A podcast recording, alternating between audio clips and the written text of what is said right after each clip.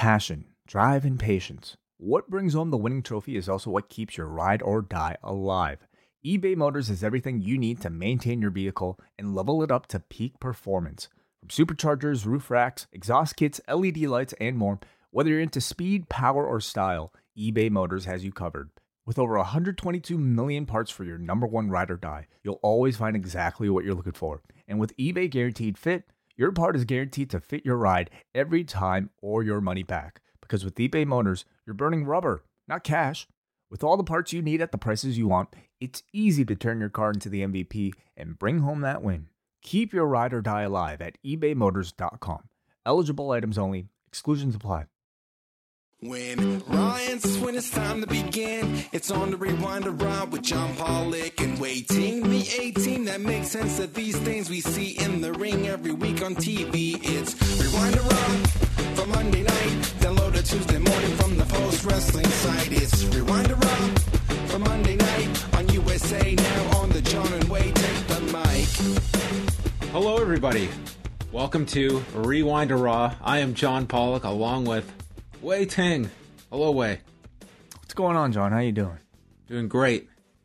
Doing fantastic. Great. Man, you look refreshed. Skin feels smoother. You know, like the, there's a twinkle in your eye. You must have taken some time off finally. I did. I did. And no matter how much time I take off, Wai, all it takes is that third hour of Raw, and I'm right back into the middle of it. I was about to text you at about 10:30, say, "Hey, I'm taking another vacation right now because I'm staring at a modern day disaster here on my uh, on my screen here involving these two individuals, and I don't know, I don't know if they're going to get through this third hour, much less me." Yeah, the third hour uh, tends to be, uh, you know, your wake up call. You know, for most people, it's Monday morning at like 9 a.m. or whenever they start work. For us, it's uh, usually about um, 10 p.m. Monday night. Yes, we are going to get into Raw and one of the worst matches of 2021. How was your weekend, Wai? It was pretty good. Yeah, pretty standard. Uh, you know, had a few events, had some, uh, saw some friends, uh, went to my um, wife's family's barbecue. So one of those kind of like meeting with the relatives types of things. Um, that was fun. Relatives you've met be before, or yeah, but not so much because it's it's kind of weird because of the N- now pandemic. now you're serious. Now she's like, "Th- this guy's sticking around. so there's that but also like we've had opportunity we would have probably you know been been introduced uh, a lot more before but because of the pandemic like you i kind of Right. have that excuse like sorry we can't see each other like but now it's like yeah i'm being shoved right in you know so that's kind of new and novel and and they're great so yeah That's wonderful. Well, if they're listening, welcome. Wai's a great guy. He's a great catch. thank she you did well. Yes. Well, yeah well tell me about your weekend though what'd you get up Uh, to?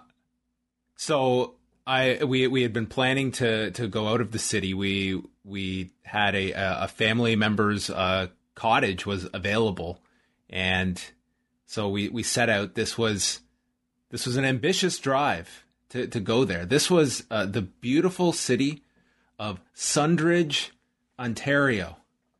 Hmm. Okay Not too many people drive to Sundridge. Uh, I got to check out the the downtown core, uh, which was closed on Friday for a family reunion. Okay, that's that's putting the downtown core into perspective. Okay, this is a it's a quiet town, but uh, we the had the downtown core was shut down for one family's I'm, reunion. I'm exaggerating somewhat, but I went to, I was starving and went to the local restaurant that was closed for some family function. So I went to another restaurant like 10 minutes away, closed. Family reunion back later this week.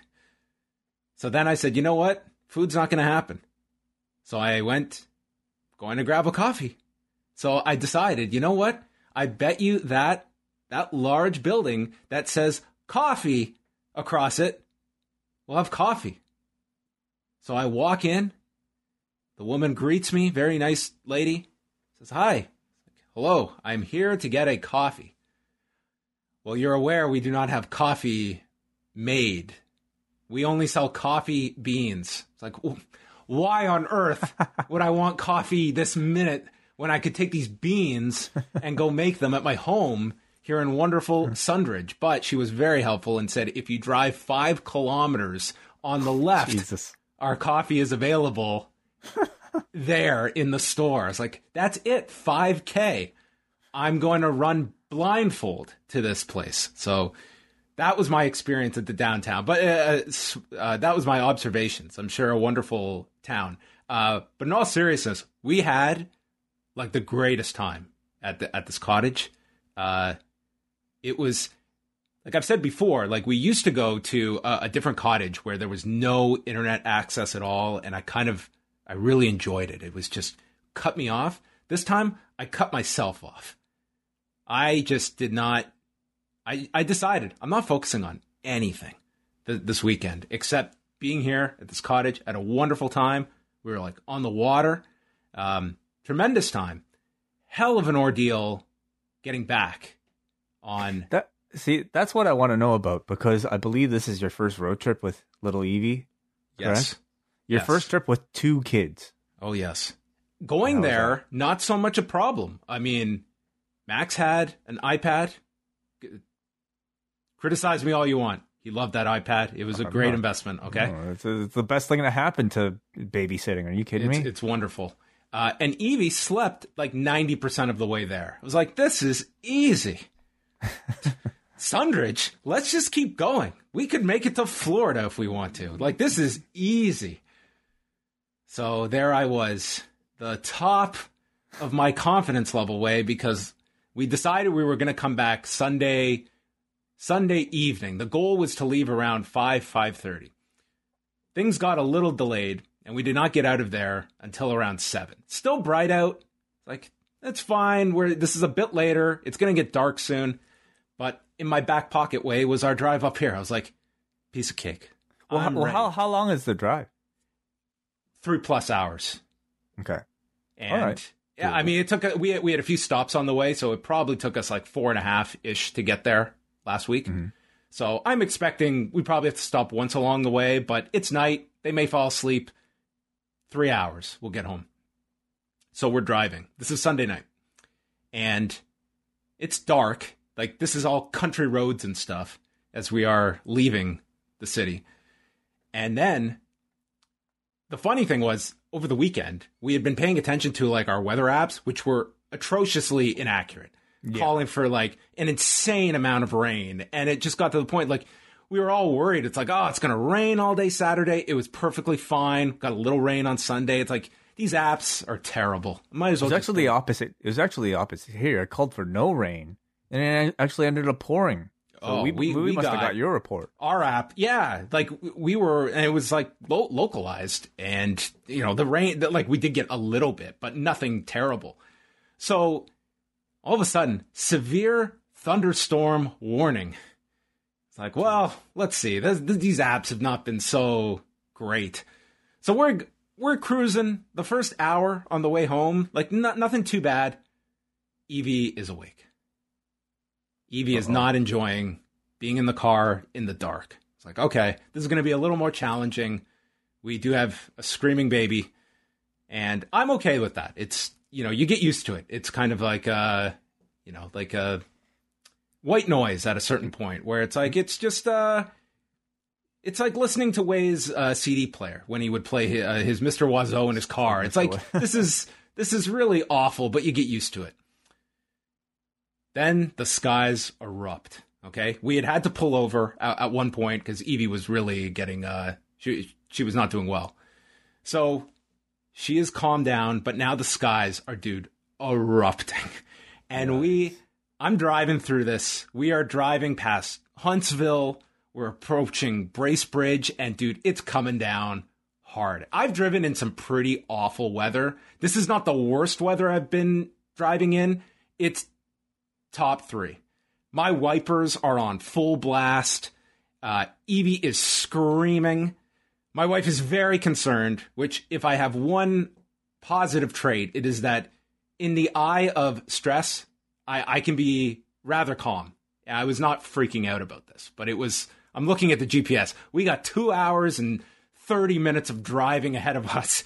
I've got weather, baby, and darkness. Okay, it is it is the perfect storm Wai. Like an Aleister Black problem. Dude, cars are are just stopping. At one point, my wife is like, "I think you should just pull over in Bracebridge." So I get off this exit, and dude, it's it's like the the wraparound from I know what you did last summer. No lights, two lanes. I don't know where we're going. There is a patch. It is I cannot see out of my back window. It's black, okay? The wipers are just I can see probably 40 feet in front of me. I'm going base by by lights. It is it's not good. It is That's not good at all. Yeah. So at this point, I'm telling my wife, I was like, we're gonna get off at Bracebridge. I think you should check out some hotel options at this point. And thus we found ourselves in downtown Bracebridge, also shut down on a Sunday night. And we made our way to a hotel. And that was where we spent seven hours, which did not turn out to be uh, so bad. Well, we ended up having to stay overnight in Bracebridge and then wake up at 7:30 this morning to complete the drive. Wow, I had no idea. I had no idea. Um, I thought you were like back last night, but wow, this was a second. I mean, that's that sounds awful, man. From what you you you did so well on the trip up, and like it seems like everything that could have went wrong. I mean, nearly went wrong. It Um, was it, by by the end of it, like I we, we checked into this hotel. Um, this I check in at dude, it's it's completely dead in this hotel, and it's. Do you, do you want to guess what it, what it costs for, for one night? Okay, this is from Ugh. 10:30 p.m. We ch- and we checked out at 8 a.m. In Bracebridge with nobody in the hotel. There were some people, but it was Some it was people. pretty empty. I mean, 100, Double 200? 200. Okay. I was like, whatever. It was at It's this not point crazy. not crazy at all. It's like when when when, when your kids are there, it's like I, I really didn't really care about the price. But the kicker was I've gone through all this, and the guy writes down two options. He was like, it's uh, it's one eighty nine for uh, the standard room, one ninety nine for a view of the lake. Like, oh, the view of the lake. That sounds very enticing. I've I've been staring at the goddamn lake that's been coming from the sky onto my uh, car for the last half an hour. But thank you for the option of the lake view.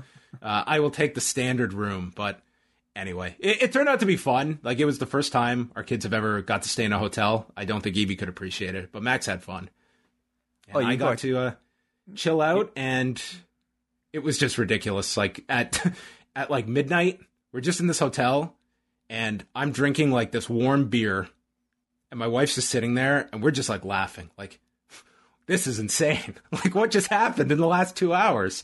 It was just uh, a comedy of errors. Oh, you're gonna have quite the story to to play for Evie when uh, she asks about her first road Our trip. first time at a hotel. Yes, we'll have a great story. I'm I'm really glad to hear that you. First of all, I think you absolutely made the right decision pulling over and stopping by Bracebridge when you did. It was a safe decision, and I'm so glad you guys are taking it all in stride and just you know able to look back and almost laugh about it. We, we had a good time. Like we had a really good time. It was uh you know, it, it was a stressful like 45 minutes or so, but I mean not nothing too bad. That is my PSA for everybody. Uh, awful awful weather uh, at the very least. Pull over or or or stay over. And as always, it's a story for the podcast. Well, So- I I do always file these away uh, for your enjoyment Wai. Uh, and everybody's, I'm sure. So thank you for sharing, John. Glad you had a great time. I did. I did. Uh, uh, thank you for uh, for holding things down. Yourself, Andrew, Sino, the whole crew. And Thank Eric. Marcotte, Eric which- Marcotte. By the way, one more day, everybody, to get the MMR Caught t-shirt, limited edition, one of the hottest sellers ever at store.postwrestling.com. Uh, the the man does incredible work, you know, whether or not you know it. Uh, he was busy this weekend, uh, as you mentioned, John, along with John Cena, along with Andrew Thompson, along with WH Park, who dropped a show recently uh, last night. So thank you to everybody for holding down the fort while John had some time away. Uh, did you watch anything over the weekend?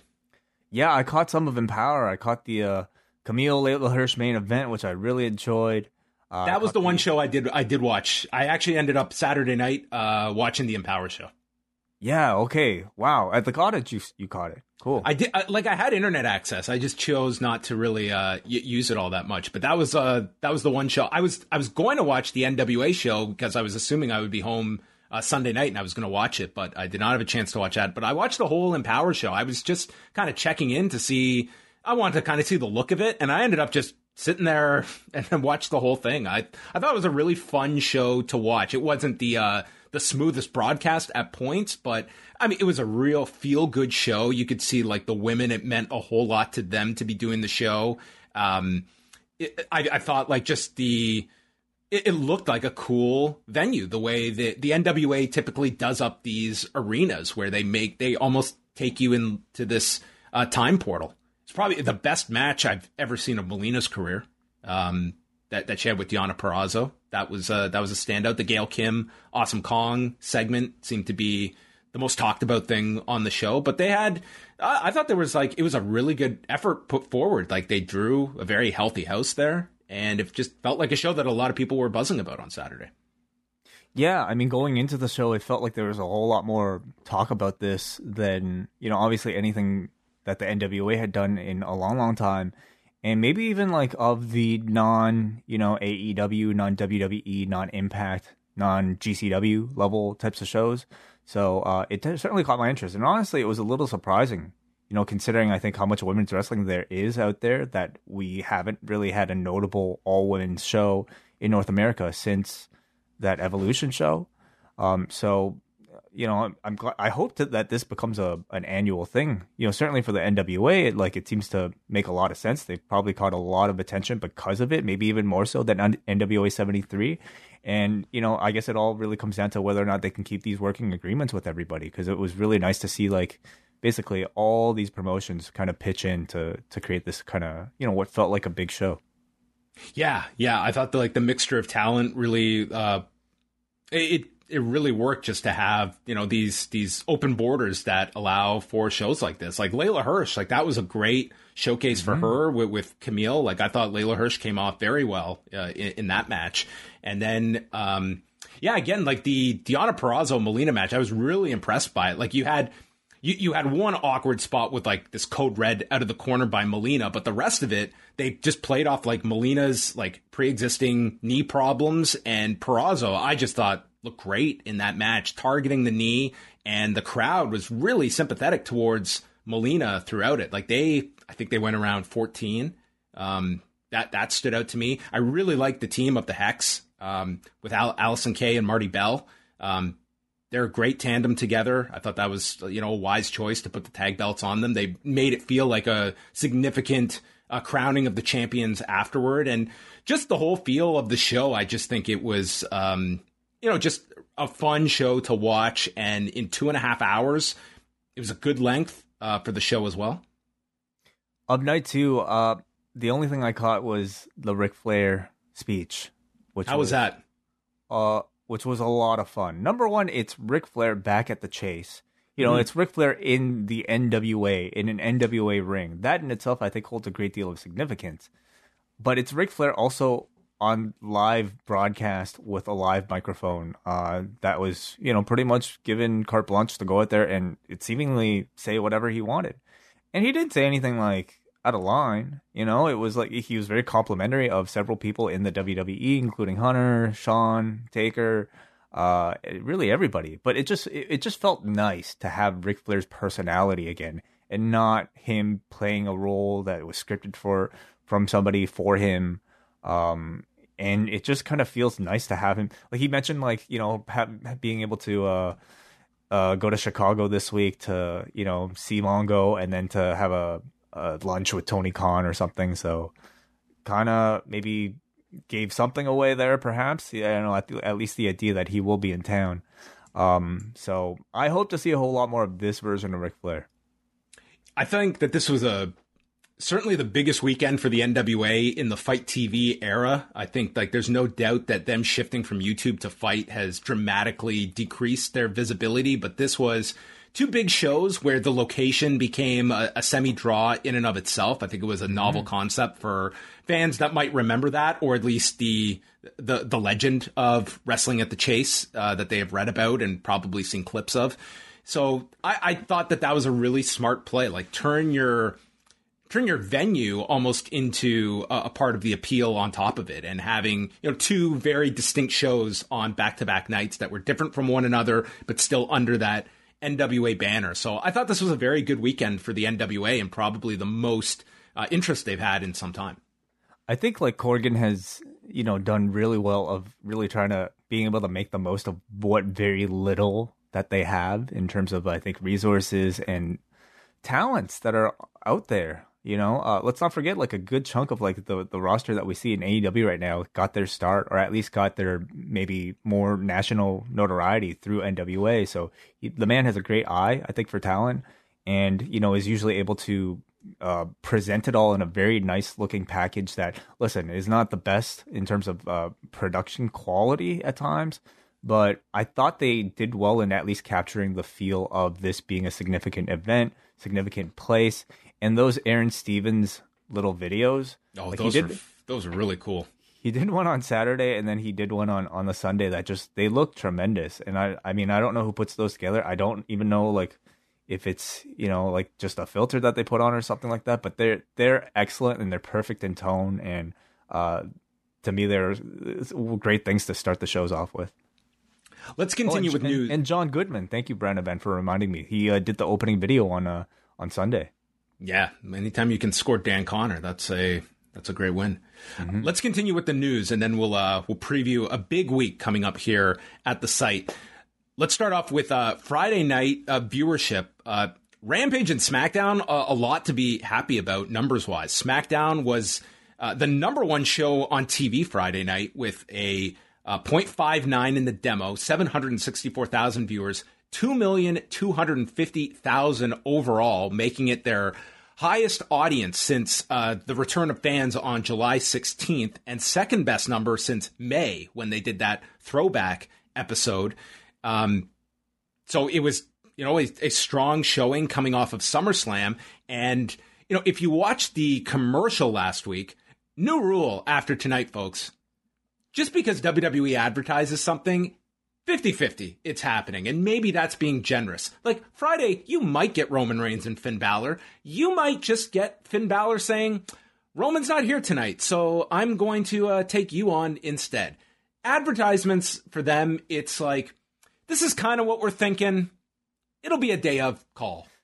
We we gave them so much credit last week for like, oh, they're actually promoting these matches in advance. I feel like they're gonna take next week really seriously. They're they're like, you know, you, for Raw, you legitimately joked, how many of these do we actually get next week? Like two? And amazingly, we got none of them tonight.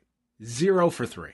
We got we got a portion of Eva Marie. You're right. Eva Marie and. They didn't give you a match. Count. That was more an angle, if anything else. But they'll never rang. Yeah, true. We'll get to that. Anyway, going back to SmackDown. If you watched the ad for Raw last week, it featured Becky. It featured Brock. And mm. you would certainly be led to believe that Brock is showing up on SmackDown. Now, I did not rewatch it, but I recall them saying it's like they didn't explicitly say that they would be there. It's the fallout from SummerSlam, but certainly leading you in that direction. And I think the combination of those two and just coming off of SummerSlam uh, greatly benefited this number on Friday night. No doubt. Yeah, I think it makes sense. You know, I think there's something to the idea of um, ratings Rebecca I suppose, you know, but certainly the buzz coming off of SummerSlam itself was probably worth it. So, um, did they advertise anybody for for this week? Uh, uh, this week it's Roman Reigns versus Finn Balor. So, um, we'll see what okay. we get. Maybe, maybe not. Might do um, something, but you know, like I guess Brock, we're not gonna. They're not even gonna tease for a little bit, right? Until Saudi or another big show when they're ready to go with that story. Like it feels as though it's kind of on pause. Like they're going forward with this Finn Balor program.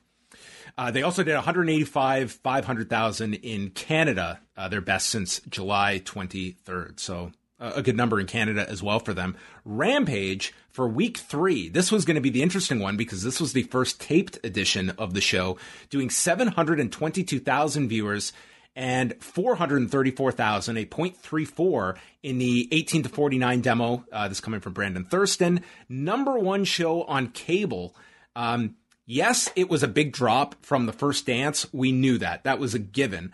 But uh, compared to week one, which even if you want to look at that, that's the show that got a lot of promotion for being the first one. It was a slight loss in viewers, but a gain of 9.5% in the demo from the first week. And while they were down in 18 to 34 from the first two weeks, uh, they did gain in several categories, including men 18 to 49. Uh, I thought this I would be very, very happy with this number for a show that of the three, this was the most um, just normal episode of Rampage that you didn't have a big hook going into it. Nothing near the first two that had a championship defense with Omega and Christian and was the novelty of show one. And it goes without saying for week two what it had. It's hard for me to like understand. I think what exactly their expectations are, but I suppose finishing number one on a Friday doing. this know, beat the NFL like a taped show. Like let's remember, for two days these results were out. They beat the NFL preseason game. Now that was on the NFL Network, but I mean, you beat the NFL on Friday night. Yeah, I'm sure that you know, seeing the results, they must be ecstatic. But I mean, I also wonder: Do you think that they would have liked to have retained a, a bit more of that audience that they had the week prior? I I didn't think that that was going to be possible. I think week two is just going to be a number that it's going to take something. I, I don't know if you can replicate that number for a rampage. I would be.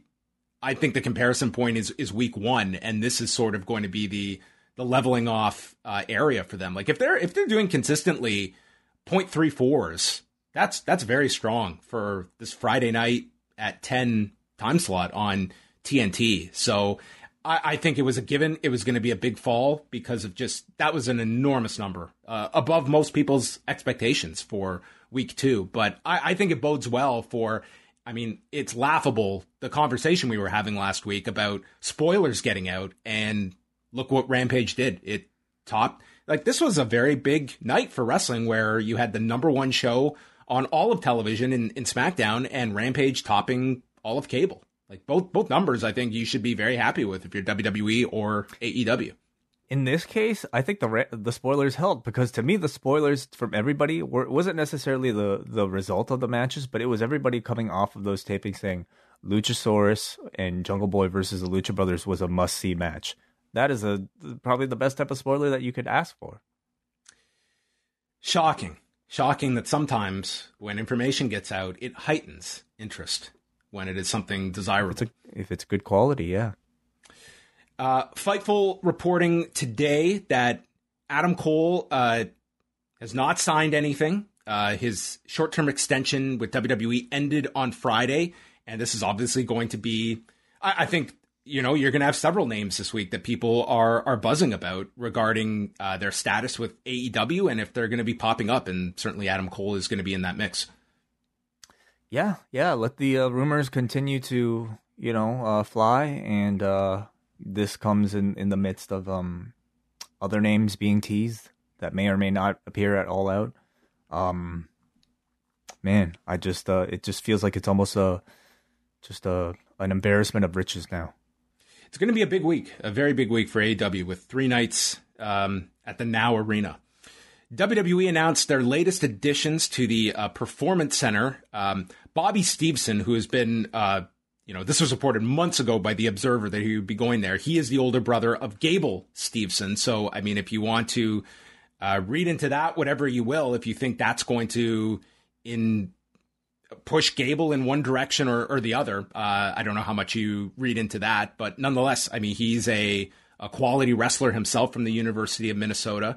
Also among them, uh, Ben Buchanan, who is a high school wrestling champion and the son of Bull Buchanan, the son of B squared.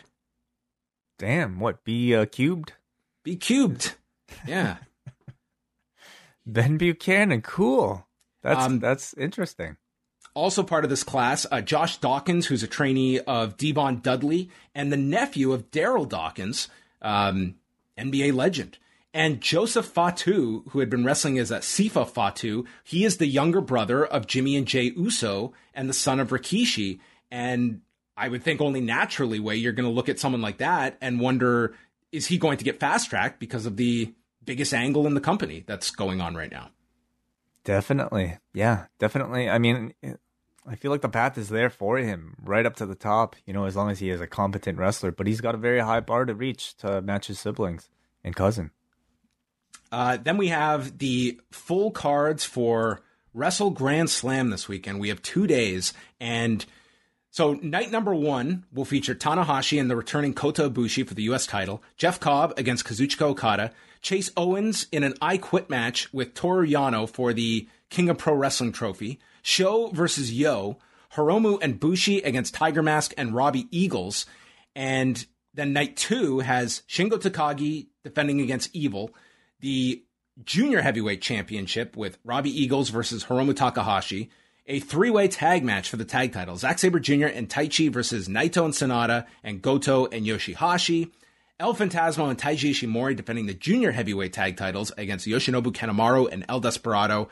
And then Tomohiro Ishii and Kazuchika Okada versus Great-O-Khan and Jeff Cobb. And maybe the most intriguing part of these shows is that there will be stardom matches on both shows that will be broadcast on New Japan World with English commentary, which represents a major change in the ability for stardom content to appear on a on a TV Asahi half owned New Japan World service. So I think this represents a pretty significant breakthrough way if this means that stardom can enter the forbidden stream.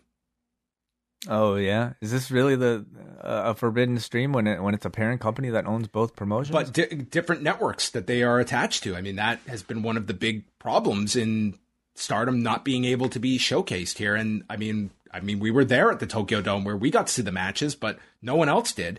And I mean, this I'm interested in what this represents the fact that they can now show stardom matches. Like it makes all the sense in the world that you would have integration of both products, like stardom, especially having that kind of a platform on, on New Japan big shows at the very least.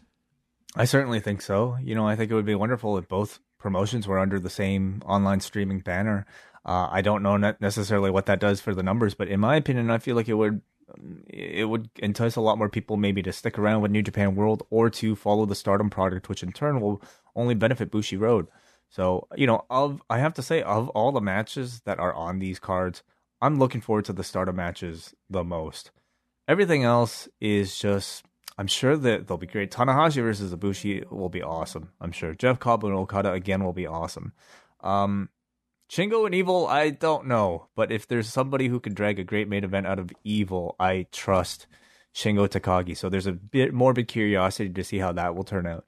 But nothing feels all that fresh, I have to say, besides these Stardom matches. I don't even know who the participants. Per- they haven't announced are. them yet but you can probably assume that they'd be, you know, some of the the more notable stars that are getting a lot of buzz in the company right now. So just as a showcase event, I'm I'm probably looking forward to those the most. And I don't know what that says about the New Japan roster at the moment. Yeah, I, I think that there's some very good matches here on this show. I think it's going to be very tough uh, for this audience that they are going to be secondary this weekend. Like it's going to be a very heavy, concentrated AEW weekend, but I would imagine we are going to get the G1 participants on coming out of this weekend. Like this, these are your last big shows before the G1 begins in a couple of weeks. So you got to get those participants out. Yeah, and I'm I'm still hoping out that it can it's going to look a little bit better than maybe just the number of people that are here, but I'm kind of prepared to just see a, a mishmash of the names that we see on this list. And then uh, New Japan Strong. This is interesting that beginning September 18th, which is also the same day the G1 starts, they're moving Strong to Saturday nights at 8 p.m. Eastern, uh, moving away from Fridays, where right now they're going head to head with Rampage. So probably a smart move. Uh, but that will end the streak of Daniel Garcia going head to head with himself, which will continue this Friday because he's taking Dar- taking on Darby Allin on Rampage, and he's taking on Josh Alexander on Strong at the same time. Man, yeah. Uh, uh, you know, he could probably find his way on, unless he finds his way onto SmackDown, I suppose. Uh, somehow he could still do wrestle, you know, uh, compete against himself in ratings on Friday nights. Um, I'm I feel like there's still plenty of chances for Daniel Garcia to, to face himself on a Saturday night, being on Strong, and also probably whatever indie show he's appearing on on a Saturday evening. And then Tuesday night we've got NXT taped edition of the show. Johnny Gargano versus LA Knight, Kyle O'Reilly versus Duke Hudson, Ridge Holland versus Tommaso Ciampa, Roderick Strong versus uh, Ikemen Jiro, and Ilya Dragunov will appear on the show from the Capitol Wrestling Center in our countdown to the new logo and theme song, and who knows what else.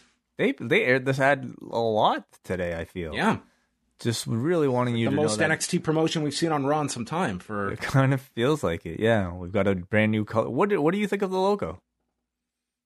Um, it's you know it's a stark contrast to the the yellow and gold. Um, so they're clearly going for a completely different, um, just a, a totally very un WWE like. Like it's weird to look Yeah. at anything WWE that doesn't have dominant black coloring attached to it in some form. Or a dominant primary color, you know, in, in a blue or a or a or a red or a yellow. So I'm I'm definitely curious to see what this will look like, and I'm curious to see what the show is going to look like. Even looking at some of the matchmaking on the show, it's like you kind of see on this uh, Tuesday's card, you have your old guard versus your new guard. In a Johnny Gargano versus LA Knight, or a Kyle O'Reilly versus a Duke Hudson, or a Ridge Holland versus Tommaso Ciampa. So I'm curious to see what the booking is. I'm kind of curious to see what the overall direction of NXT continues to be going forward.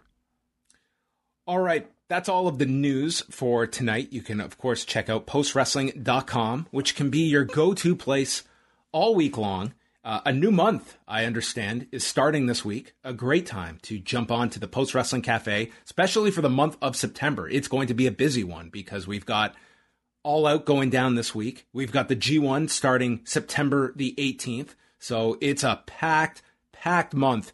Uh, a great time to be part of the Post Wrestling Cafe. Do not sign up on Tuesday. Wait till Wednesday.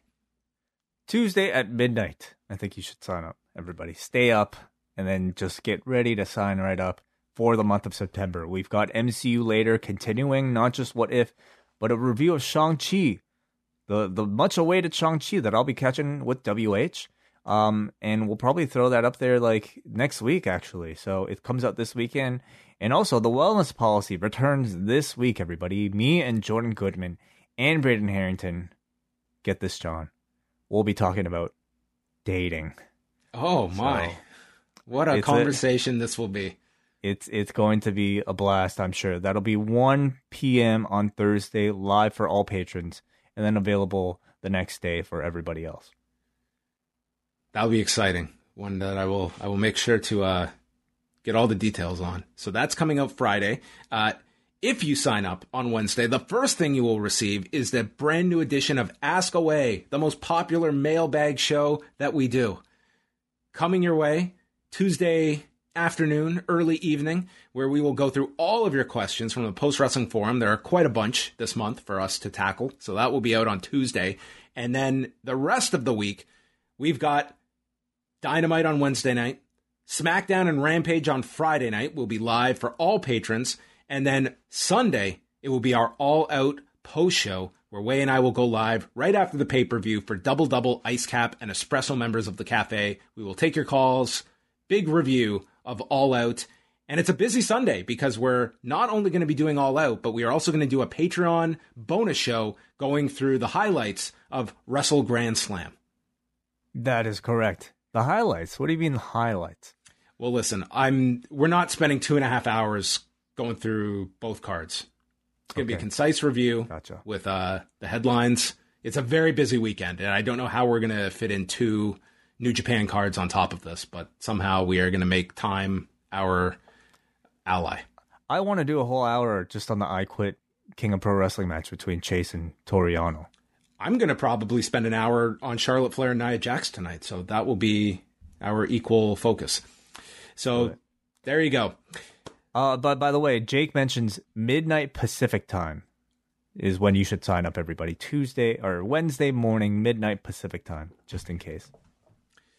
All right. Thank you to everybody for uh, tuning in as we now move on to the big review of Raw from Oklahoma City at the Paycom Center. The Paycom Center. A brand I don't think we carry here in Canada. What are we doing tonight? We're going to the Paycom Center. Yeah, the Paycom, The Paycom. the PC. So all week long, they advertised three matches: Bobby Lashley versus Sheamus, The Miz versus John Morrison in a heated battle of tag partners, and Eva Marie versus Doudrop. I will give them.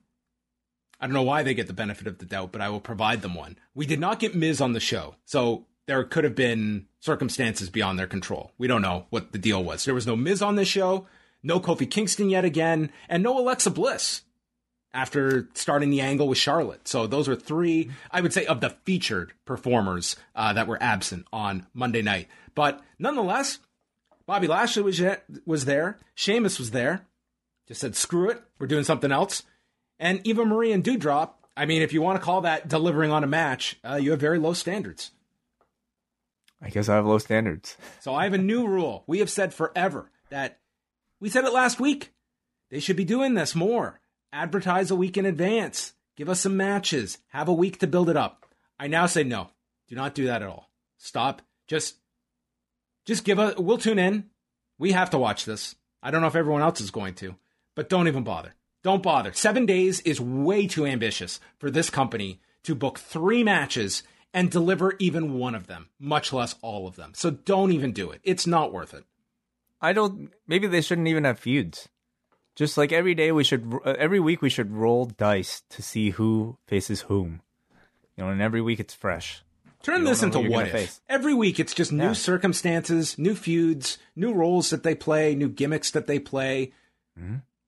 Stop Sure. making tr- not don't like serialize any of this. It's just every week is a fresh start. Uh, interesting concept. Uh, what would the pay per views be? Nothing. Interpretive dance.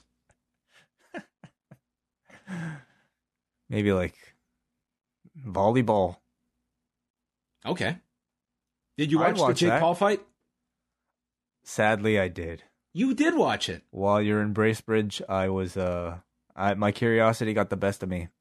Yeah, I tuned in. Did you know who was calling? Of course you you would. Yeah. Yeah. It- we had uh, Mauro Ranallo on the call, and Ariel Helwani was all over the broadcast. Al Bernstein. something. It was amazing. Yeah, hearing those. Dude. Showtime Showtime did a really good job. I actually on the weekend I watched uh the all access episodes building it up. Like, dude, Showtime knows how to promote a card. And this is their specialty, this kind of a fight. Yeah, definitely. I mean, it was just, I guess, a bit novel seeing that great Showtime production staff, you know, devote so much attention to like a Jake Paul freak show thing. And you know what? Watching the match, like, I don't think it was as freak show as like I I expected. Like it, Like it he's a low felt- level boxer, but I mean he's Yeah, he's not fighting boxing. people where he's out of his depth. And it's I mean, it is what it is. Like if you're watching this with the assumption this is gonna be like uh Teofimo Lopez, like you're kidding yourself. Like this is we know what level he's at, but it's like this guy is not just some inex like he is It's training not a, yeah with no, high I'm level not- people and he's, you know, at a level where he can beat ex MMA fighters. Like yeah, I guess so. Or current MMA fighters, I suppose. Um, but I, I don't think it was embarrassing. You know, like in the end, it is what what we have right now is a pop culture figure who everybody wants to see get their ass beat, charging people money for the potential of that actually happening, and it's just. Yeah, like I have a lot of respect actually for their ability to promote fights. And what did you think of? Uh, you must have heard of Tyron Woodley's uh, post match request for a rematch. Well, I didn't see the fight, so I can't really comment on the performance, but it seemed like it was pretty solid that Jake Paul won this fight and one judge had just a ridiculous scorecard for Tyron Woodley.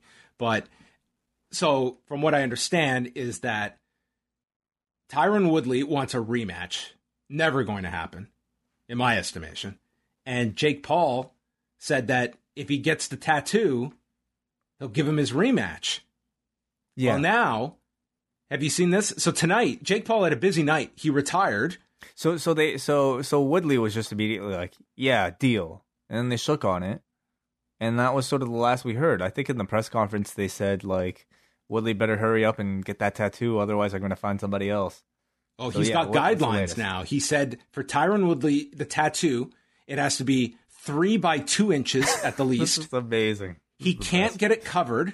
It needs to be a permanent tattoo. He must post it on social media. And the kicker, the tattoo must be visible while wearing shorts and a shirt.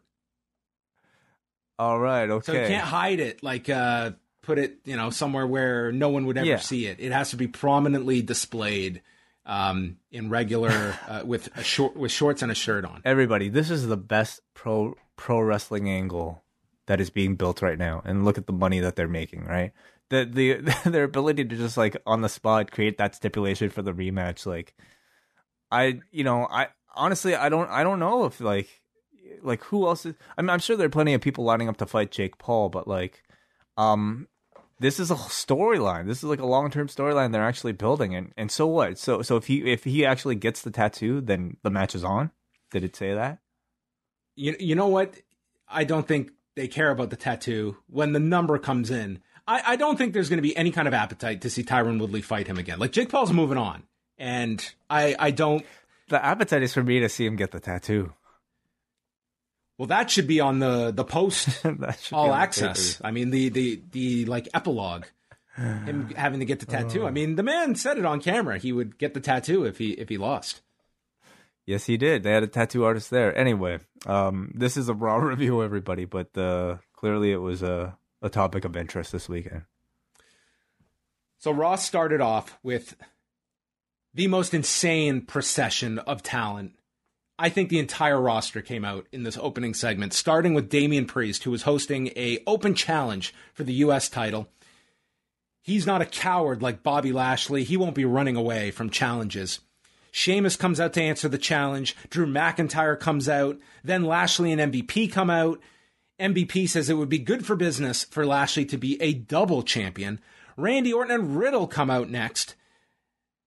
They go on and on. There was actually a, a moment here where Riddle pointed out how you can't hold two titles when he realizes the two of them have two belts. And this audience actually laughed at, at this line. So he did get a laugh out loud moment from this crowd. Oh, Uh, they loved RK Bro in OKC. they were very popular on this show and brought that crowd back that was dying a death in the third hour. And so we get Riddle suggesting they defend the tag titles against Lashley and MVP. Zero mention of Lashley's week long advertised match with Sheamus. I love this match, they didn't even address. They didn't even give you a, well, Lashley's supposed to face Sheamus, but this is an interesting challenge that you are presenting us with. We're going to book something on the fly. Not even that. It's like this match never existed for the last seven days. Nobody could have expected uh, a guy who already has a, has a match to a- answer an open challenge. Both guys really just kind of threw a wrench into things. So, um, there that's just that's just assumed, I guess. And I will answer the question every single person is saying right now.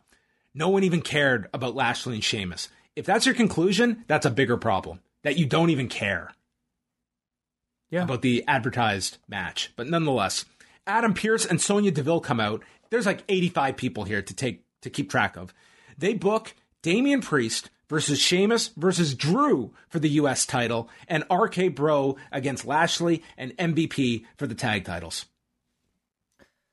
Those are the matches, yeah. And then Rhea Um, Ripley comes out just to say, "Hey, I'm here too," and that's how the segment ends with a hundred people out here.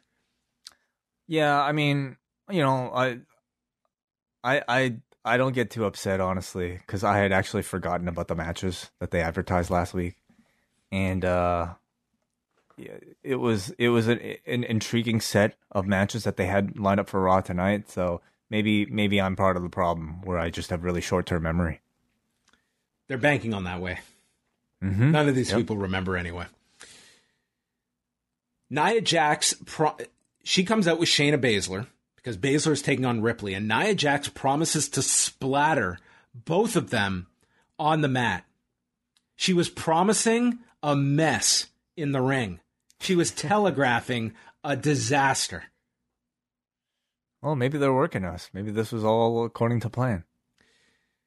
She then says, I will do the same to Charlotte Flair later tonight. Baszler is pissed off by all of this, begging the question why she's aligned with this woman and coming out with her when she's promising to. She basically cut a promo saying, You're not getting a finish in this match. I'm going to fuck it up. And the match began with the promise of Nia getting involved. Graves thinks that Jax is trying to fire up Shayna. So Ripley and Baszler had a match here. Do you know the significance of this match? Rhea Ripley versus Shayna Baszler? Um, tell me. December 18th, 2019. This was the big title change. These two women, the main event of the lone NXT show to beat Dynamite in the 18 to 49 demo way. The peak of Oh. NXT on USA Network was this match. Wow, that long ago. Okay. Baszler is working the arm. Uh, Ripley just smiles and then catches a kick and makes her come back. Baszler then works for an armbar. The hands are clasped, but Rhea gets to the rope. And then Nikki holds her hand. Nikki Ash, by the way, is brought out by Ripley and is in her corner and gives Rhea power by holding her hand. Oh, it's emotional support. It's very comforting. The Support a Kirifuda clutch gets countered. Rhea tries for a riptide, but Nia destroys Nikki on the floor. This distracts Rhea. Baszler tries to cradle her, but is reversed, and Rhea pins her in 10 minutes and 29 seconds. Before Nia immediately lays them out. So she didn't get involved. She waited for the finish here and then got involved. Well, she distracted Rhea, which was supposed to lead to Baszler winning, but Rhea outsmarted her. A very rare instance of a babyface outsmarting a heel. Sure. Usually the other way so. around. Uh huh. Yeah, I thought it was a pretty decent match from what we saw. You know, they are telling a, a bigger story here of Shayna being unhappy with Nia Jax. So we shall see what's going on there. The Viking Raiders spoke about honor, valor, and unbridled bravery. You will bear witness to the true nature of the Vikings, and everyone will realize that the raid is on. Raid, raid, raid, raid. Hmm. Yeah. You know, um. So clearly they're giving these two a push. They're giving them the promo. They're gonna get the win in the match we're about to talk about. So they're putting some effort promotionally behind these two. But unfortunately, the characters are just so awfully. I mean, for two people who dress up as Vikings, they just come across as awfully generic and forgettable to me in what they say and how they present themselves. Um, I just, man, we like I don't. I, I just don't really know. Um, they don't really come across so much as like uh cosplayers. They come across more as like um, like uh kids party entertainment that you might hire if you wanted to hire Vikings for your kids for some reason. Um, they just they both come with a flat rate. sure, I guess so. Um, they're comedy Vikings, I guess, and I don't even know if like that's a real real thing. Are there comedy Vikings that exist? Um, I mean, you you've got to laugh to be in this position. Like I feel I feel like they would be the medieval times versions of Vikings. That's a great comparison. You know, They are the medieval time medieval times Vikings. yeah, with turkey legs instead of the chicken. Very underrated meal, as I've said. Medieval Mm. times, solid meal. Yeah, yeah. They had the advantage. Oh, they took on Jinder Mahal and Veer. They had the advantage on Ivar. Uh, shout out to you here because Jinder Mahal brought back your favorite, the half Nelson, half Chinlock special, Is that my favorite? the Oh, Baron Corbin routine. That's right. The specialty, the special move. This is like right. sign language for tune out now. Man, Matt Smooth. Cardona needs to work this into his repertoire for his next This- GCW match. Have you seen the new GCW belt? No, I have not. Oh, it's got Velcro on it. It's got Velcro and a spinning. Like it spins, dude. He's doing a great job with that. Yeah, it's great.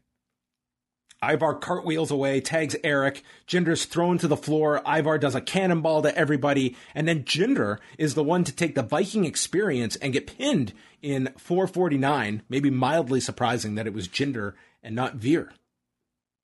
Huh, I guess so. I suppose so. I think they've just probably given up on Jinder now. You know, now this is. we got our five minute match with him and Drew out of the way. We spent all summer. Uh, oh, now, now motorcycle done. versus sword. Now text controversy. It's over. It's time to just move them down. They're out of replicas. You know, they're out of great story. You know, clearly for this feud. So it's time to slide them back down the card. Damian Priest, Drew McIntyre, and Sheamus for the United States Championship. Uh, Drew came out with Angela.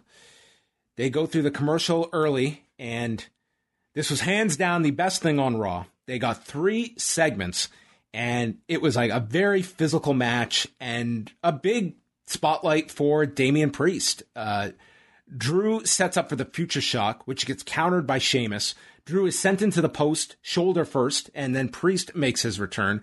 Uh, we have Drew hitting a Michinoku driver on Damian Priest for a two count. They got into a lot of creative near falls. Drew did his pop up from the tree of woe, suplexing Sheamus, who sent Priest off the top with a superplex and Drew then pops up, suplexes Sheamus. Uh, oh, that that's where he sends them off. There's a clover leaf by Sheamus that gets broken up by Priest. There's a white noise off the middle turnbuckle, and then the reckoning gets stopped. Drew goes for the claymore, missing Priest, and takes out Sheamus, who even with the face covering, he's out from this claymore. That's how damaging the claymore is. And then Priest lands a head kick on Drew, takes a headbutt, but then rotates, hits the reckoning, and Damian Priest prints Drew McIntyre in 21 minutes in 30 seconds. Uh, a tremendous match uh, involving these three. Uh, a great, great Raw match. Yeah, I really enjoyed it. I agreed, probably the best thing on the show. Although I thought the main event was actually very good too. But this, maybe even a step above that. Uh, surprising finish here especially with Sheamus being in this triple threat, that it was Damian Priest pinning Drew McIntyre. Would not have predicted bet that. It's a huge win for Damian Priest and tells you that they are very serious about him and not just serious about him as some sort of mid card act. They are setting him up either as the next title challenger or fast tracking him to some sort of world championship level because you don't pin Drew McIntyre too easily. And either that it's either like, you know, they are like even after at the end here, you had Drew shaking Priest's hand almost as if it, it feels kind of like these two either are set on their own rivalry or if it was some sort of like passing of the torch of the lead babyface role from Drew to Priest. So um clearly, I mean, I feel bad for Drew. You know, he won that sword, and um I don't think it's done him any favors. It's that Jinder feud has really kind of taken him down a notch. But um, good for Damian Priest. They're serious about pushing a new guy.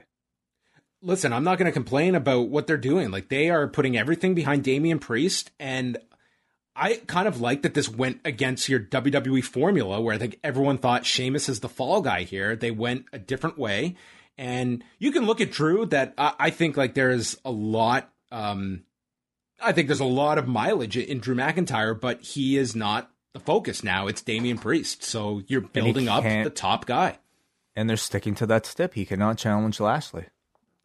So a very, very strong match. This would be the match I would recommend from the show. They showed the clip of Bill Goldberg. He needs knee surgery. He has ligament damage, and Gage has a messed up shoulder and neck. He's no longer coming for Lashley's title. I'm coming for his soul, and I'm going to rip it out of his chest. Which is that where souls live? That's a stipulation.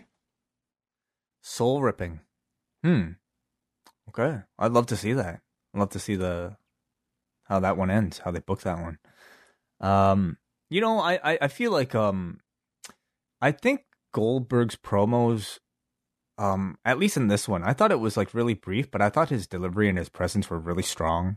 And um, despite how he might look in the ring these days, like he can always get the crowd excited for another match simply like by the way he talks. Like it's just enough to like uh at least, you know, inspire maybe a casual fan to think that oh, I want to see this guy fight. he pulls out a rifle. I'm going to kill him. That would Very believable with Bill that would Goldberg. take the man's soul out. Yeah. Reggie is outdoors. This man's never going to see the inside of an arena again. They, this is they, they are going to be on with that. location for the end of time. I'm fine with that. He dreamed as a child of leaving his hood and traveling the country. Now he gets to do so. And Tozawa and Truth are dressed up. Tozawa is in a dog's outfit. Truth is wearing uh, the same wig that Bill Goldberg wore in 2003. And they throw a frisbee. Now, the highlight of this was Tozawa selling the frisbee. Yes. Among many highlights. Reggie jumps over this gate. He's at like a kid's playground. He flips off a hill and then goes onto this bridge and ends up balancing off the the ledge and escapes from R-Truth and Tozawa, where truth says that every dog gets his day except for you. Did he really say that? Did Tozawa somebody scripted a Akira Tozawa to say that line? No, truth said that. Oh, Truth said it. Okay. Oh, Either I, either way, it's uh, you know, I I maintain that it's actually really impressive how these are all one take, and I think Reggie is actually really great in these. The way he is able to perform and do his flawless acrobatics the way he does. Um, I think Truth. Again, everybody, this is if this this isn't going to be everybody's cup of tea, especially if you're over a certain age. Okay, if you're probably over the age of like twelve, this probably don't imagine this is uh, entirely going to click with you. But if you can reduce your your your thinking to maybe the, that of a twelve year old, I think you'll see that these are actually perfectly inoffensive and, in fact, maybe even a little bit enjoyable. Because I think Truth is actually pretty funny with his ad libs. Not that line uh, at the end, but like he talked about how he referenced his arachnophobia with with the playground that looked like a spider, and that of course is a reference to the many times he has brought up arachnophobia for like his ladder matches. So, um, and Tozawa gets to Continuity. keep continuity, yes, and Tozawa gets to keep the job, so good for them. Eva Marie versus Doudrop doesn't get started because Doudrop attacks Eva before the bell rings, hitting her with a senton and a running splash, covers her and counts three herself, which it is brought up. Mind games, Corey. Mind games. And the referee says that Eva is unable to compete tonight. The crowd boos, and Doudrop announces herself as the winner. Yeah, This is the closest we got to delivering one of our advertised matches. Yeah, it was a non-match. Um, I also feel like this would probably, you know, like I think one week would have been too too quickly to extinguish it after all the weeks that they put into it. I will say I feel like the crowd is more behind Doudrop. The storyline to me actually has worked in getting the crowd behind her because they, for whatever reason, empathize with her and they really dislike Eva Marie. Sarah Schreiber interviewed Charlotte Flair. Her question was Charlotte, Nia threatened to splatter your body both inside and outside the ring. Does that bother you? and Charlotte responded that she is going to, quote, slay that nasty kraken. Hmm. Yeah, pretty typical. What is this? verbiage? Does that bother you? No. She's going to splatter you both inside and outside the ring. Karrion Kross is diversifying his merchandise. It is now a black mask he came out with this week. So you the collectors out there can get the red mask, the black mask. Uh, he was also keyed as a two-time NXT champion, so not forgotten. And his opponent, speaking of forgotten, was Humberto Carrillo. And Byron pointed out, remember, Umberto is the one that broke Sheamus's nose. Of course. Of course, it was Humberto. The slowest recovering nose in WWE, that of Sheamus. I mean, injuries um, with heels can can vary in length in terms of recovery. We know that. So, Karrion Kross had to have a four minute match with Carrillo, where he basically no sells all of Carrillo's offense, and he just had this very laborious style. Um, Corey called it sanguineous. Carrillo got some offense, snapped his neck on the rope, and then got caught with a forearm strike, the Doomsday Saito suplex, and the Kross Jacket in 417. The announcers noted he could have pinned him. He chose to hurt him. The crowd was dead for this. Yeah, it's rather unfortunate. I mean, you know, you're talking about a uh, a guy who I think they already everybody perceives as a mid deep mid card, maybe low mid card even type of guy from the jump. And you know, I will say like now that they're taking him seriously, um, and I say that ignoring the way he looks, at least in ring last week and this week, these were very strong wins. They had they are booking him to look like the dominant monster they should have booked him to look like from the get go. But they're fighting up a hill and they're only giving themselves more obstacles with the way this dude looks now. The gear looks so stupid. It's hard to really take him seriously. I imagine in the weeks uh, like ahead, I'll I'll probably get used to it a little bit more. But I I I I don't know if this crowd is gonna think this guy is that cool. You know, he reminds me of like a early '90s gimmick. Like he looks hundred like percent. This this Luke, felt like an episode of Superstars from 1990 oh, with dude, a ridiculous like, gimmick and a style that's like it was very dull. Like this was very dull. He looks like Ludwig Borga. Google everybody. Like he's got the same type of straps, you know, like I mean similar hair. And uh that thing fell pretty flat back then too. Uh, Riddle was hanging out with Orton. We learned that Riddle graduated high school. They're going to team up tonight. The main event Charlotte Flair, Nia Jax. Non title match. This match was an unmitigated disaster. Flair goes to the floor early, and then she is hit with a headbutt and is beaten down. And I tried to trace this, like where where did this just fall apart? And my my best detection was the after suplex. Jax lifts her up and just dumps her. And Flair just crashes onto the mat, which is accompanied by Corey Graves noting, This is getting ugly. See, I, I, would have called this a belly to back suplex, but there really wasn't a suplex completing. It was maybe a half a suplex, and the, the, the person doing the throwing didn't necessarily place the opponent down. Just like uh, sent her, and she just dropped like like like a mannequin. Like she just tossed her. She, so she falls, and this is when this is a it just falls apart from there. Flair, uh, Flair goes for a moonsault, and I guess was supposed to land on the knees. They didn't know if she hit the knee, part of the elbow. It did not look good. Nia hits a Samoan drop. Charlotte is trying to go for a headlock, and Jax just stands up and won't succumb to the headlock. And they just start shoving at one another. Jax is like lighting her up with slaps. They're exchanging words.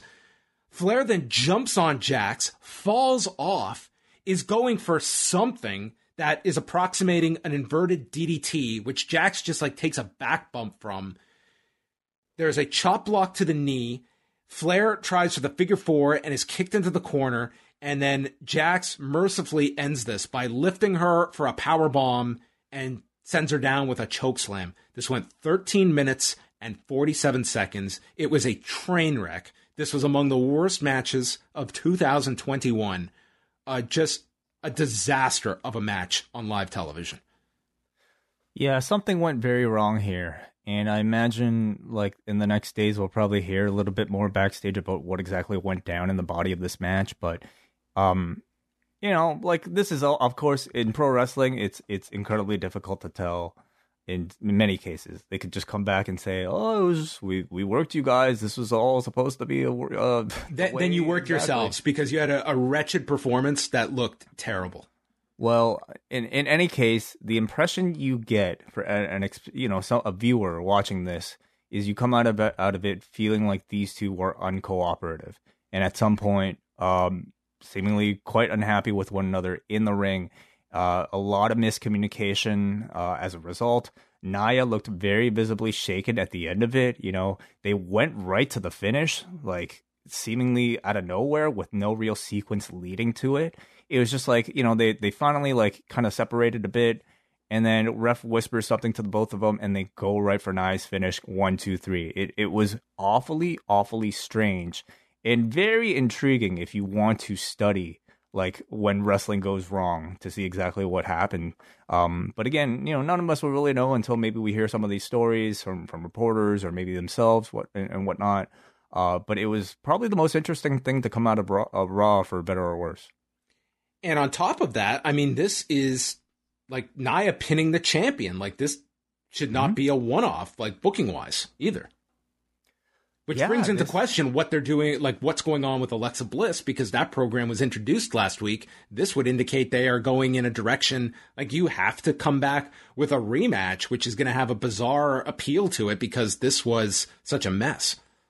Well, whatever happens here, I don't imagine it'll be a problem the next time around. Like if it is, in fact, like some some heated moments live on TV, I imagine that these two would have probably both had a bit of a talking to, and whatever lack of professionalism existed here will hopefully be sorted out by next time. Um, because I don't think that they would stand for this two times. Morrison is in the back. He was supposed to face The Miz tonight, but that splash hole backed off and went to Hollywood. So instead, I've been granted a match with the largest person I know, and we go over to Omos, who is there standing next to him, and quotes the legendary Prozac, telling John Morrison, Sucks to be you. Mm, I know. I know. Very nice. So, yeah, and no Miz on this show. So, who knows what the issue was there? I would imagine pot- potentially just something that, I mean, was out of their control if Miz was not available. That makes, sure, that kind of makes sense. But the finish to this absolutely does not. Well, we will get into this. Uh, this is not going to get as much focus as the last one, but this this was about as bad as you were going to get for a two minute match. Um, yeah. Omos immediately swats away the dripstick, and Morrison le- Morrison comes off the middle rope, and he's supposed to go into Omos, who's to catch him like by the throat. Omos is nowhere near in position. So Morrison has to like land and basically run into the hands of Omos and then get tossed around and sent to the floor. Morrison comes off the steps doing his uh his parkour and slips on the floor. I thought like his knee might have given out, but he appeared to be fine. It just looked he's like no, a slip. He's no Reggie. I guess not. No, not here. He wasn't. Uh, and then uh, he just dumps Morrison's chest on the top rope and finishes him with a tree slam. Two minutes and four seconds. I could not believe this was only two minutes, but we have said it many times, Wai. Like, Omos, he cannot do a two minute match. So I don't know what your expectations are for this individual, but this he is he could do a safe two minute match. I think the John Morrison matchup was bad for a number of reasons. And uh, partially, I feel like John Morrison is much to blame here. He gets way too ambitious with, I think, some of this creative offense. And I love him for it. Like, I love him for some of this parkour stuff that he attempts. But man, like, you need a, a participant that I think is like, is able to, to take it all. This was, I think, just a bad combination of a guy wanting to do too much and too much, um, I think, uh, weird stuff, and a guy who probably is not really coordinated enough or experienced enough to be able to take it. Yeah, it was. It, it just made for two of the worst matches back to back I can recall on a WWE program. On top of that, I mean, the finish here, like, what the hell is the Miz supposed to look forward to after this? You know, I mean, this felt like just slotting, like they're there to fill up time, and they are not beating Omos. Um, and they had AJ against Woods. I'm sure if it was AJ, they would have just had Morrison beat him. But you're right. I mean, it kind of extinguishes anything with Morrison when he loses in such a quick fashion to Omos. Yeah. So again, I'll probably forget all this next week anyway. They'll just rebuild to it. it. You know what I said last week was like, you know, I'm not so sure John Morrison's going to come out of this Miz feud on top. And clearly, they're not even waiting for that to to job the guy out. Um, I thought that this might have been his like first match as a actual babyface, and that he would somehow get pushed coming off of this. But he really is just kind of being portrayed now as an even bigger idiot. You know, like he was, he was the fall guy for the Miz. He was like the dumb water guy, and now he's just even even dumber water guy without the Miz. So really, he just feels like thrown aside at the end of this all, and uh, they focused on like Omos and AJ and, and Woods after this. Xavier Woods comes out by himself for a match with AJ Styles. This match was fine, but this crowd was just I think the life had been taken out of this crowd over the, the prior 25 minutes. Um, Woods got out of the way of a phenomenal forearm, and then AJ just rocked him with this sliding drop kick through the ropes. And then Styles went after the knee. He's working on it. Uh, Woods fires back, uses a Northern Lights, and then there's an Enzuigiri by Styles. The Styles clash gets blocked, and then Woods struggles to get AJ in the Tree of Woe. Finally, does does the Shibata drop uh, baseball slide drop kick, and then AJ recovers, kicks the knee, calf crusher, and taps out Woods in seven minutes and eleven seconds. I thought it was like good selling from Woods, good work from AJ. Uh, technically, it was I think one of the more solid matches on the show, but I didn't really do much to get the crowd invested story wise. I mean, Woods is just he's just a job guy right now. You know, like uh, without a story, without Kofi being there, he's just sort of a guy. Jag. Yeah, you almost could have just done. Honestly, you could have just done uh, a tag match. To be quite honest, like just put put Woods with Morrison for the night. You're right. Yeah, probably would have been better. You were putting AJ and Omos both over. Put them both mm-hmm. in. And then Woods yeah, takes the fall. You get exactly. you, say, you somewhat protect Morrison for this Miz program, and it's a much better, smoother match than than that atrocity for two minutes. Pancakes and water, they go together. Unbelievable, perfectly. All this time, right under your nose. And the main event, the savior of the show was Randy Orton, who was just tremendous with this crowd, with Riddle, against Bobby Lashley and MVP for the Raw tag titles. AJ was on commentary. Orton uh, steps on MVP's hand, which MVP would later get revenge by stomping on Riddle's foot. Yeah, I love that. That was yeah, brilliant. That was a great save by MVP, the best save mm-hmm. uh, in recent memory. Yeah. They had the heat on Riddle for a long time. Crowd went nuts. They they totally revived this crowd with the hot tag to Randy. Randy's playing to the crowd. Like this guy hates being a babyface. At least that's what he has always spoken about. But he's a very good babyface when he's into something. I agree. And he's into this. It's very clear. He catches Lashley with a draping DDT. He's setting up for the RKO when MVP interrupts. Crowd is chanting Randy. And then Riddle comes in, jumping knee, floating bro. This is when MVP stomps the foot to break up the fall. And MVP is in. The play of the day gets countered with a head kick. And as Lashley goes to send Orton into the post, Orton pops off the shoulder, sending Lashley into the post. Omos goes for Orton. Riddle saves and then finishes off MVP with the flying knee and floating bro in 11 minutes and 56 seconds. And it ends with Lashley spearing Riddle. And as he goes for the hurt lock, Randy comes in with an RKO onto Lashley, and RK Bro leaves together as champions. Yeah, I thought this was a very good match. You know, RK Bro are the most over babyface act on this entire show, and this was a match where they were presented like that top act.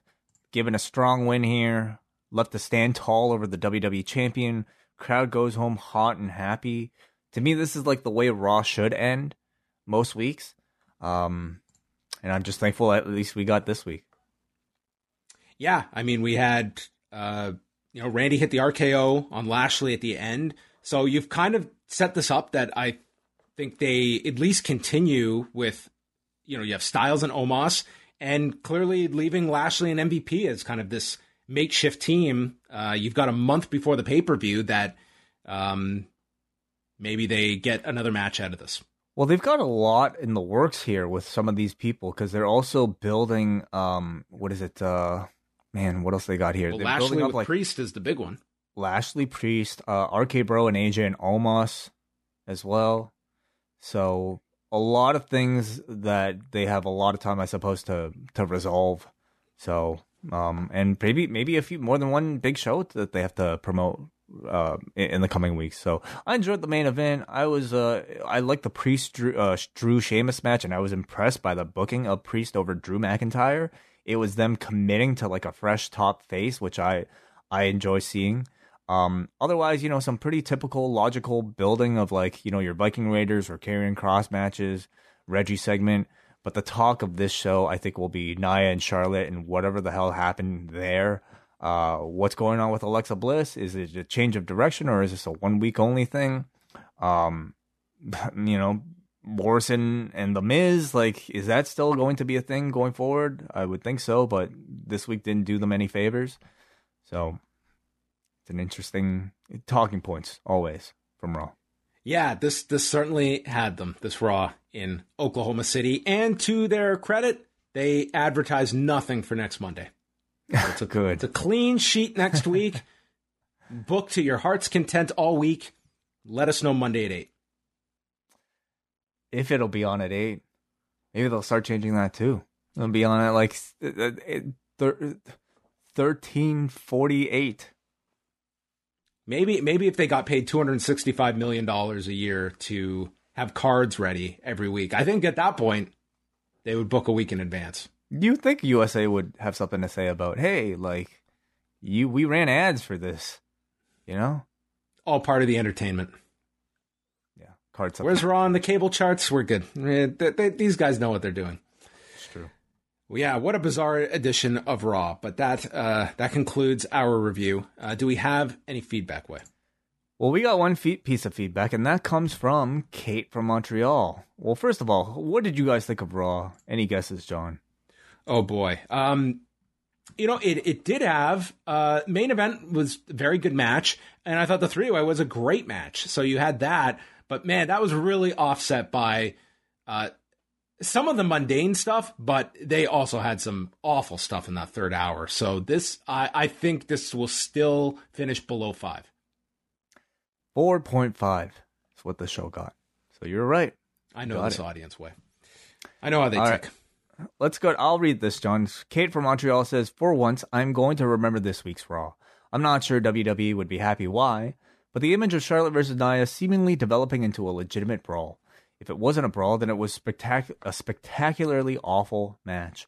Funny thing is that there was some very good wrestling on the show. The three way in particular was really enjoyable from three of the hardest working men in the company. The main event was good, and for the length of time it lasted, Shayna and Rhea had a good match. But when something goes as spectacularly off the rails as the Charlotte and Nia match, it's pretty much guaranteed that's what's going to stand out.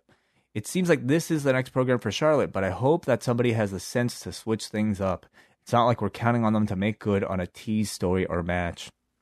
I mean, they can always do a three way, can they not? This is for the the women's title. Yeah, we just had one. I know, but um, that's that wouldn't necessarily stop them. Yeah, again, like we're we were talking about, like you know, in the men's main event with people in different programs. I mean, you've got Nia now, you know, somewhat attached to Charlotte, at least for a TV program based on tonight's win, and she's also doing this thing with Shayna Baszler. And you've got Charlotte, who was introduced with Alexa. We'll see like what is the future of that program, but you've like introduced all these dangling parts and it's kind of keeping track of all of this stuff. Yeah, they're concurrently building quite a bit, and again, they do have a month to go, um, so they can carry several storylines for that month. But um, how much of it is storylines that they're actually building, and and just, or is it just them switching gears? Um, I don't know. All right. Hey, and, and shout out to Colby John for uh, attending his third live show in as many weeks, repping us with the post t shirt in full view during the first segment of the show. Well, thank you very much, Colby. I think uh, best breakthrough caller of 2021 on the post wrestling yes. sites. Yes, I look forward to his calls every week. Hey, can I can I give a shout out to a podcast? Of course. So every so often you'll get people uh, that they'll just tweet randomly, "Hey, what's a what's a good wrestling podcast to listen to?" And dude, without fail, there is this uh, podcast. It is called the Best Film Ever podcast out of the UK. You can follow them at best film ever pod on Twitter. These these folks always, without fail, recommend us. I do not know these people personally, but they're Recommend always they always recommend us. I was like, uh, very nice of them. So I, w- I wanted to give them a mention. I'm gonna follow them right now. A- absolutely, everyone should give them a follow. Best, Best film ever pod. Film ever. Okay. Are they? They recommend us though. They don't talk shit about us, right? Not that I'm aware of. They listen. They they always say very nice things about us. So Well, what's their let's pay it latest film review? Best Check this film out. ever. Okay, let me go. Let me check this. they just right now. did a review of The Lord of the Rings, The Fellowship of the Ring. which is a movie that's like 20 years old now. Yeah, and it's Holy about, it takes about 20 years to watch. Uh, that is true. I don't think I've ever finished it. Uh, see it or skip it. Black Widow. I'll be checking that out. Uh, okay. What else? Uh, Steel Magnolias. John. Okay, Julia A- Roberts. A, a favorite of yours. Uh, The Notebook. A favorite of mine. Of course. the, the Notebook's underrated. oh, it's great. I like That's The amazing. Notebook. I had no problem with The Notebook. I like time travel. A real roundtable on Tom Cruise. Wow. I need to know. Cool. Awesome. I'm uh oh, they're even they even talk about Loki. So you know what? I'm I'm definitely going to give these guys a follow. So All I recommend them. I recommend the best film ever podcast. Best film ever pod. Yeah, that's what I said. Okay, I thought maybe we uh you were on a different one there. Uh all right. That's going to wrap it up folks. We are done for the evening, but we're back. Plenty of shows Tuesday. Check out the Ask Away mailbag. You can still get your questions in if you're listening to this on Tuesday morning. Wait, what are you going to do after this? Man, there are like two best film ever podcasts. There's one that's like a Oh, there's one that's like Spanish. So I don't think it's that one. I don't think so either. Okay, okay, good. So I want to make sure I recommended the right one. What am I doing after this? Yeah.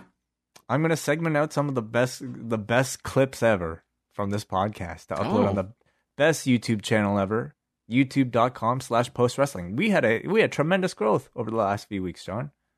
Uh, It might be it might be because of CM Punk. It might be I think it's just because we've just been doing such a great job. But help us get to ten thousand, everybody. That's our goal. We've just recently passed eight thousand. Get us to ten K and uh, we can brag about having a five digit number. YouTube.com slash post wrestling. Yeah. All you have to do is hit subscribe. Costs you nothing.